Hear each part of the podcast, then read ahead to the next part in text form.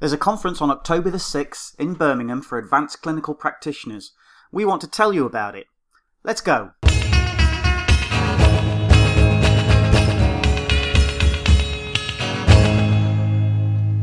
Hello, hello, hello, and welcome back to the Critical Care Practitioner Podcast. This is a podcast not necessarily about critical care practitioners, but about advanced clinical practitioners. This is um, with a group of colleagues that I used to work with at the Heart of England NHS Trust, who are currently all practitioners in the emergency um, medicine department. Uh, department I managed to start for a whole 20 months before I decided it wasn't for me and moved back to critical care. They have organised a fabulous ACP conference in October of this year, um, and it's going to be at Birmingham City Football Club. They've done a podcast themselves, which was the uh, ACP Educate podcast, released just recently. I listened to it myself, and they're actually at the Birmingham City Football Club recording it, uh, and it sounds like it's going to be a fabulous venue. But we're going to come back to that. First of all, I just want to introduce you to the three guys who have joined me. Um, we've got Ashleigh Lowther, um, who is a trainee practitioner. We've got Aimee Wright, who is a trained advanced clinical practitioner. And we have got Martin Horton, who is a little bit further down the line, and he's going to be moving to Pastures New soon, but I'll let him tell you about that. Ashleigh, first and foremost, as a trainee advanced clinical practitioner in the emergency medicine department, tell me who you are, how you ended up in that role, and how you've been finding it. Okay, so hi, uh, as Jonathan said, my name's Ash. Uh, so I'm a trainee uh, ACP in Heart of England Emergency Department how did I end up there? I've been an A&E nurse for about over 10 years now. Spent most of my career in the Royal Air Force um, and kind of wanted to get into advanced practice for about the last three years. Uh, and I started my ANP course, back to those titles, uh, in Bournemouth about uh, two and a half years ago, uh, which incorporated most of the uh, mandatory modules, including prescribing, um, etc., and applied and was successful to get a trainee ACP post at Heartlands just about six months ago, and that's where I'm at now. Okay, and your training, what what does that comprise? Is it purely um, clinical, or are you getting a lot of uh, theory? What, what, how's the balance there working for you? I think it's a good mixture of, uh, I'd say, theory, as in hands-on theory, educational stuff at university, and then uh, clinical competency-based. And I think that's where the RCEM portfolio um, and RCEM learning come come into it really strongly. So uh, for me and the people in my training cohort, we are a bit of an odd bunch in that we've come into the trainee ACP job not on day ones. We've all come in with just over um, over halfway through our masters academically. So for me, I've got one year left of my masters, which I start in September. Um, so it's mostly about the clinical and competency based stuff for me. Uh, my work life balance in terms of that is I work um, clinical, well, three shifts a week clinically, and then the rest of the academic and educational stuff is my non clinical time. And that's a mixture of junior doctor training, um, national courses such as ALS, um, and of course online FOAMed education resources uh, like RCEM Learning. Okay, fabulous. Martin, you have now been at the emergency de- medicine department um, at Heartlands Hospital for some years now. Um, you are moving to pastures new, I believe. Um, this is something that's going to happen fairly imminently. Is that right? Yeah, um, so I'm very privileged. I've been very lucky and was successful in uh, getting the uh, lead ACP job down at Taunton, where they don't have any ACPs in emergency medicine at all. And they've chosen me to go down and set up their service, which I'm extremely excited about. So I did my last shift uh, at Good Hope Hospital last night uh, as a night shift, and I've got two more shifts at Heartlands, and then that's me. And I'm moving, picking up my whole family. I'm moving down there. That's exciting. Yeah, very. What are you going to do? Um, I so in the first instance, we're going to look at recruiting a, a couple of partly qualified or qualified ACPs to be there as mentors and to set up the service completely. And then in the very near future, my intention is to recruit uh, brand new trainee ACPs with no advanced practice training in, uh, at all, apart from maybe some EMP type work, and then we're going to train them up right from scratch, put them through the masters, and start with the RCEM credentialing from day one, and put them through the three-year uh, development program that RCEM have, have designed and set up uh, as a credentials uh, uh, program. That's something you've been through yourself, isn't it? Yeah. So I was uh, lucky. I'm not sure lucky, but I was I was I volunteered to be one of the first lot three at the credentialing program, and I was the first one to do both the dual adult and pediatric credentialing program, um, and I was massively supported by the whole team at Heartlands, uh, both the ACPs, the middle grades, and the consultants, and my family to to get all that work done and to get through it. And you know, it's really hard work. It is hard work, but it gives us a bit of credibility in front of our medical colleagues, and it shows the the level of practice that we can perform at safely and competently with the good training program. Yeah. Okay. Is there anything out there in the world at the moment, Chucky, that um, you're you're telling people about? Because sorry, I, I, didn't phrase that very well. You, you, you, I know how well qualified you are. Um, I have seen your uh, profession at work and always stood in awe of, of you all because I not only know how hard you work, uh, I know the conditions under which you work. How are we now making sure that the role of the advanced clinical practitioner in emergency medicine um, is coming to the forefront and it's something that is now being appreciated as um, a genuine option rather than a stopgap? I think that's a really good question. I think that's possibly uh, more unique to individual uh, places and where and where people work. Um, we've we've been very privileged previously to work at uh, a place which has had ACPs for a good period of time, and they've learned from mistakes of both the training program and recruitment strategies and things like that. Um, I think with RCEM credentialing, it goes back to saying that ACPs are a safe and competent workforce that are able to address this workforce problem that we've got in emergency medicine. Um, we just need to be careful that we don't push people through it too quickly. We don't put them under undue pressure, and we make sure that people are well and truly supported through what is a hard, difficult training program. Uh, and I was very lucky, and I had that at Heartlands. And my aim is to have that supportive nature, and that you know, we, we, it's it's hard work. We'll push people, but you've got to support them through. And I intend to take that to Taunton. Yeah, absolutely. Okay. I mean, one of the things that I would say from my experience in the emergency medicine department, and it wasn't for me, that doesn't mean it's not for everybody, it just wasn't for me, is that one of the most important things, if you're going to undertake something like this, is to have the good supportive team around you, because there are times when you do feel very lost. Um, and you need people to wrap their arms around you, sometimes quite literally. So, and that's something that always happened uh, A and E at Heartland. So, um, I only ever was thankful for that, but um, it still didn't keep me there, unfortunately. But there you go. Move on to other things. Aimee, let's talk to you now. Um, Aimee is um, qualified now for, I believe, just a couple of years. Would I be in the right ballpark there, Aimee, with that? Yeah, so well, qualified as in I finished my masters a year ago, and then I've been a fully qualified ACP for nearly three years now, right. Um, and then started four and a half years ago. I started the same time as Chucky. Um, okay. Starting. So now you're qualified, it's all done then, is it? There's nothing else to do. Well, yeah, no, not quite like that. So now, obviously, I've just started doing what um, Chucky's been doing and started the RCEM credentialing program. So uh, yes, I've done my masters. So yes, I'm fully qualified ACP, and I have that job role um, as a, uh, one of the more senior ACPs. But no, from a credentialing point of view, I've just started doing that now. So not not quite all completely done. Okay, um, and as part of just tell me about your role now as a as a qualified ACP and somebody with a bit of experience behind you. What would your typical day be? How how autonomous are you? That's probably what I'm asking you. Okay. So normally now that I'm qualified, you tend to be a bit more in an area by yourself, whereas before you perhaps were in an area where you were could be supervised by an ACP or by one of the middle grades or consultants, so that you always had somebody that you could go to to tell them about your patients. Whereas now you tend to be either in charge of resus yourself or go to peds uh, pediatric department. Um, on a night shift, you'll often find yourself around in the minor injuries area where it's more minor injuries, minor illness. Um, and then obviously doing assessments. And most shifts now, um, I'll be the senior clinician in the assessment area.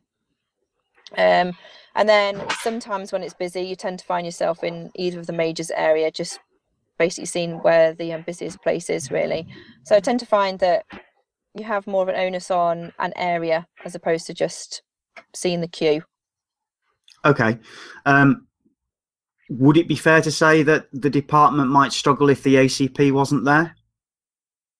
Yeah, I would, would definitely agree with that. Um, I think the ACPs there, they've been there and they're an integral part of the environment. So the junior doctors, they can go to them if the consultants aren't around, or, or even if they are around for sometimes for a bit of advice. Um, the nurses know that they can trust them as well. So if they've got a sick patient, they can just come grab an ACP um, as well as they would with an, uh, the, uh, the clinician as well.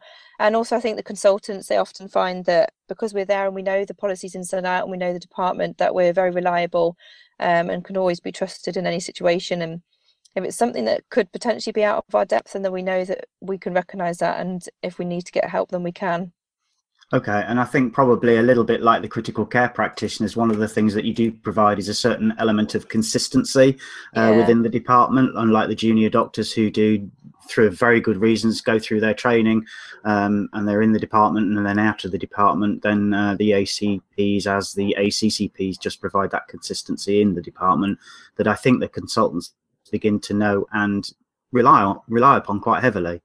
Yeah, I would agree with you there. I think now if you took out ACPs out of the emergency department, I think they'd massively, massively struggle. I think it's um, something that, that now is an integral part of the of the um, department. Okay, and I believe um, are you recruiting again? Did I see an advert recently for recruiting for some more trainees? Well, it's not. Um, yes, they are recruiting. So, but now it's not for trainees. They have put the advert out for fully qualified eight A's, is what I believe has just gone out recently last week. So right. that's not for trainees. That they want fully qualified ACPs. Okay, excellent. So um, the team is just um, well entrenched and very important to the running of the department, which is good to hear. Yeah. So let's let's talk, Aimee. Jonathan, yeah. sorry, can I just interject on something that Aimee said there? I think this is really useful for people that are wanting to look at becoming an ACP to understand that when you become an ACP, the reason why the selection criteria and the essential and desirable criteria is actually quite strict with regards to experience and capability is because of the senior role that you will take on even as a trainee. Quite often, nurses will come to you for senior nursing advice um, and junior doctors will come to you even as a trainee for the experience and the knowledge that you've got from being a long-term ED worker, um, which is why we get criticised quite a lot for saying, um, you know, we expect five years emergency or acute critical care uh, experience for applicants. And that's the main reason why we're not questioning whether people are capable. It's those other skills and those other roles that are integral of being an ACP, which is why you need that experience as well as the capability to work under pressure. So I think it's important that we just clarify that that's the reasons why we have very strict um, criteria for people to be successful in applying and applying for both qualified and training ECP roles.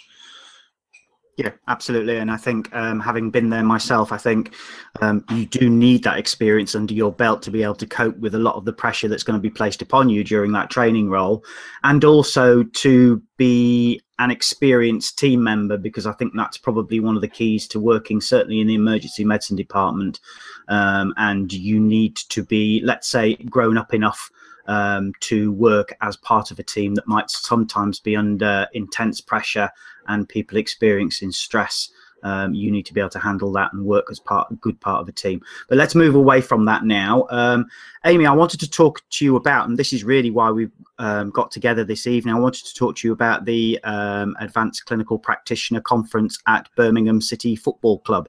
What what what inspired it, and then tell me what your plans are for it.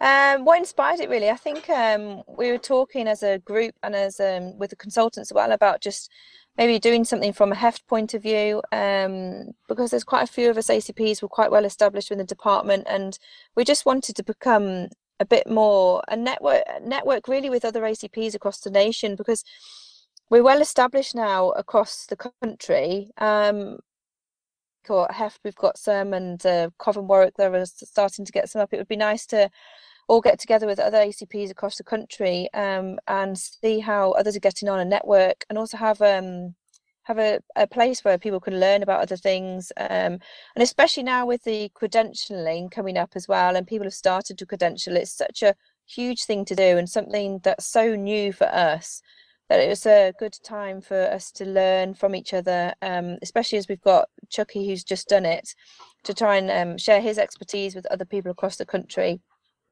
about how he did it um, to support each other and just to get our name out there really about ACPs. Um, and there are still a lot of A&E departments that don't have ACPs, and it was just a forum for them to be able to come along, see what we're about, um, ask some questions, and see if it's something that they they would like in their A&E department as well, because there'll be consultants there and um, and other doctors as well that have not got ACPs or have got ACPs, and it's just an area really that we can network with each other and and um, advertise us as well, really.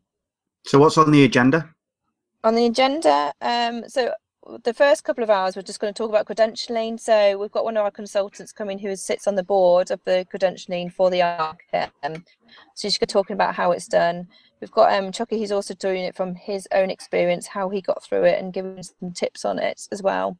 Um, we've got um, some uh, elderly care trauma scenarios and some pediatric scenarios as well. We've got um, yourself doing talks on social media and um, how to how to do a lot of foam.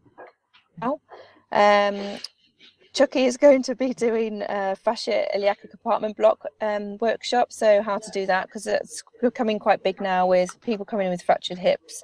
So how we can be doing that as ACPs or as a just a department. Um, we've got um, some just some regular pitfalls in ED, and we're going to be having a big discussion on sedation and ED as well, and how that um, can be incorporated within our job role as well. That's the main things. So it it sounds very emergency medicine. Is there a place for other ACPs to come along as well? Are they going to get any value from this? I, I suspect they probably will, but I just want to hear it from your mouth. Yeah, no, there. Yes, of course, there are some. There are some bits which are specific for A and E, but there's a lot of things that aren't, like the social media and the pediatric uh, thing, pediatric scenarios, elderly care um, scenarios as well, and fascia iliaca blocks. There's a lot of things, and there's um a lot of things that are going to be just a chance to meet other people and network with other people. Uh, we're looking at having an ACP panel as well, so there'll be some question and answer sessions specifically to do with ACPs as well. We're also going to be having like a live Twitter feed, so anyone who's got any questions, then they can be asked to any of us throughout the day, and um, have that uh, live as well. Um, so yes, although some of it is mainly to do with A and E, it's definitely an opportunity for other ACPs or other nurses, uh, paramedics, doctors, anybody to get involved as well. And it's a chance for anybody to learn anything, even if it's not specifically relevant to your job role. And I know that um, because I, I, I, spoke at it a couple of years ago, I know uh, Coventry have uh, an ACP day. Um, I also know that Derby ran an ACP day recently. Is there any plan in the future to perhaps try and um, join hands and become a, a, regional day? Oh, we could do, yeah. At this, at the minute, it's uh, more of a just let's. Well, I suppose we're just thinking about this one.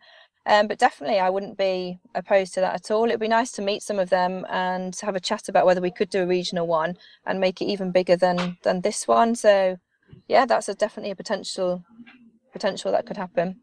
Okay, let's see if we can make Twitter work for us then and make that happen because I think that would be really, really useful. I know yeah. I've spoken to one of the chaps over at Warwick Hospital who's involved with the advanced practice at a more national level, and he says there is an advanced practitioners um, national meeting um, I, I didn't know anything about it, but hey, um, I haven't got my ear completely to the ground all the time, obviously. Um, but he was very interested in the idea of a regional one, so maybe that's something that should be worked yeah. on. I don't know how we're going to drag Taunton into the um, Midlands region, but we'll we'll do our damnedest to try. I think definitely. Don't worry about that. I'll sort that out. Okay. okay. So um, it sounds really, really exciting. Um, tell me the date again. 6th of October. Friday. And Friday how 6th of October. How do people go about booking a place? So if you type into Google um, HEFT ACP conference, then it comes up straight away as that, and you just literally click on the link. Or you've got the hashtag um, HEFT ACP 17, which will take you to the Twitter handle, and you can uh, book through there as well. Okay. So, and the cost? Uh, it's fifteen pounds for HEFT employers and UHB employers, and thirty pound for non-HEFT and non-UHB employers. Excellent. Well, I think that's a bargain, and I think it'll be a very valuable day.